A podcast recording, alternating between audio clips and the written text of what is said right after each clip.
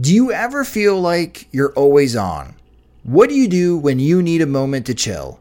How do you like to hit the reset button to get ready for what's next? These days, everything is go, go, go. It's nothing but nonstop hustle all the time. With working from home and trying to stay in touch with friends and family, a million pressing social issues, and an expectation to always be on 24/7. Sometimes you just need a moment to turn off and hit reset. That's when you reach for Coors Light. It's made to chill. My moment to chill is watching baseball, especially when the White Sox are on. I like to have a Coors Light beside me. It's a great beer to have watching the games, as it's cool and refreshing as the Colorado Rockies and even the mountains on my cans turn blue, telling me that it's time to hit reset. Sit back, relax, and hunker down for an evening of White Sox baseball. So when it's time for you to unwind, reach for the beer that's made to chill. Get Coors Light in the new look delivered straight to your door with Drizzly or Instacart. Must be 21 years or older to enjoy. Coors Brewing Company, Golden, Colorado. And as always, celebrate responsibly.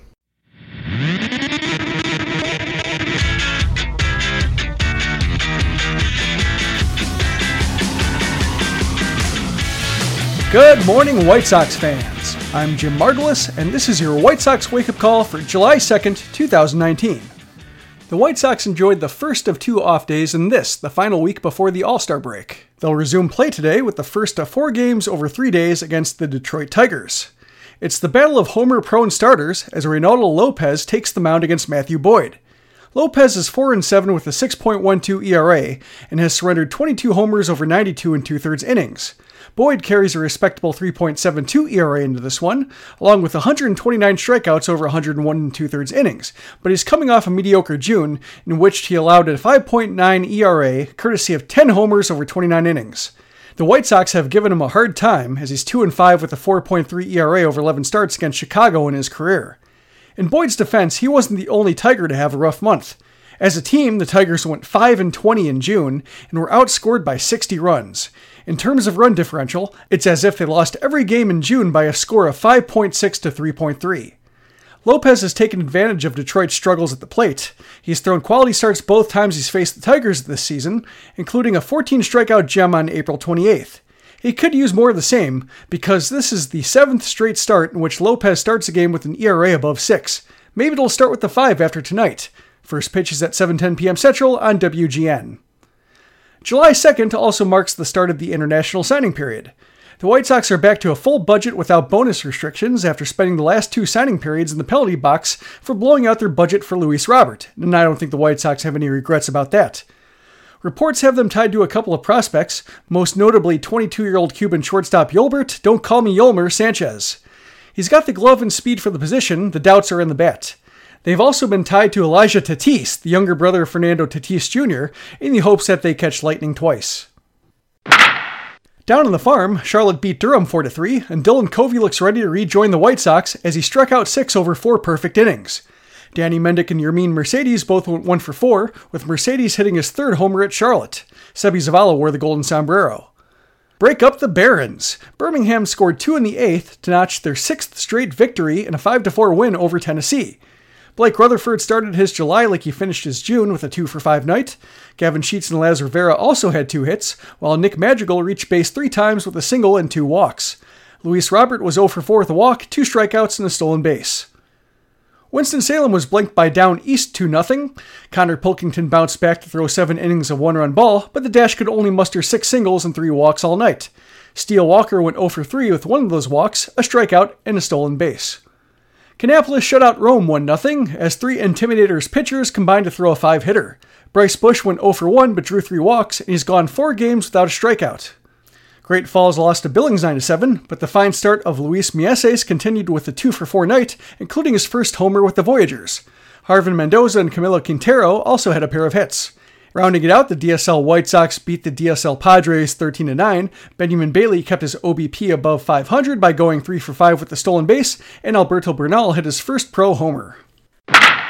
Around the league, terrible news came out of Texas as Los Angeles Angels pitcher Tyler Skaggs died at the age of 27. The death was announced Monday afternoon, and the Angels game against the Rangers was postponed. Skaggs was found unresponsive in his hotel room. Authorities said no foul play is suspected, but an investigation is ongoing. Skaggs broke into the majors at age 20 with Arizona back in 2012 and pitched in 7 seasons with the Diamondbacks and Angels. He was dealt to Los Angeles in the 3-team deal that sent Adam Eaton to the White Sox. With Angels Rangers postponed, there were only 5 games on Monday, including a late game between the Giants and Padres. The Blue Jays celebrated Canada Day by thumping the Royals 11-4, while Josh Bell smashed 3 homers in the Pirates' 18-5 rout over the Cubs. Milwaukee climbed ahead of the Northsiders in the NL Central thanks to their 8-6 win over the Reds, and a Kevin Kiermaier 3-run homer in the 6th inning helped the Rays come back to beat the Orioles 6-3. That'll do it for this morning's White Sox wake-up call. Visit SoxMachine.com to talk about the night on the farm, see what the White Sox are on pace for after doubling their season numbers, and Month in a Box is coming soon for you Patreon supporters. If you're new to the Sox Machine podcast, you can subscribe to us on Apple Podcasts, Google's podcast app, Spotify, and wherever podcasts are found. And if you'd like to support the site and the show for extra content, visit Patreon.com/SoxMachine. Thanks for listening to the Sox Machine podcast. For SoxMachine.com, I'm Jim Margulis, and happy birthday, Jose Canseco, wherever you are.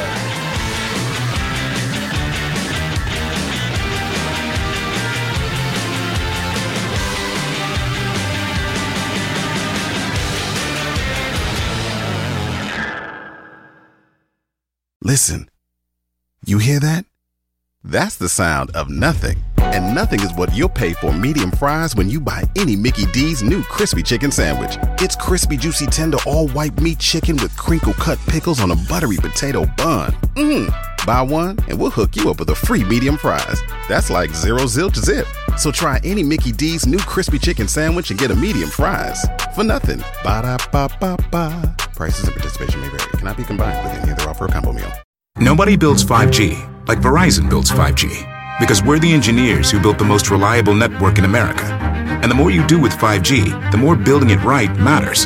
The more your network matters. The more Verizon engineers going the extra mile matters. It's us pushing us. It's Verizon versus Verizon. 5G built right from America's most reliable network.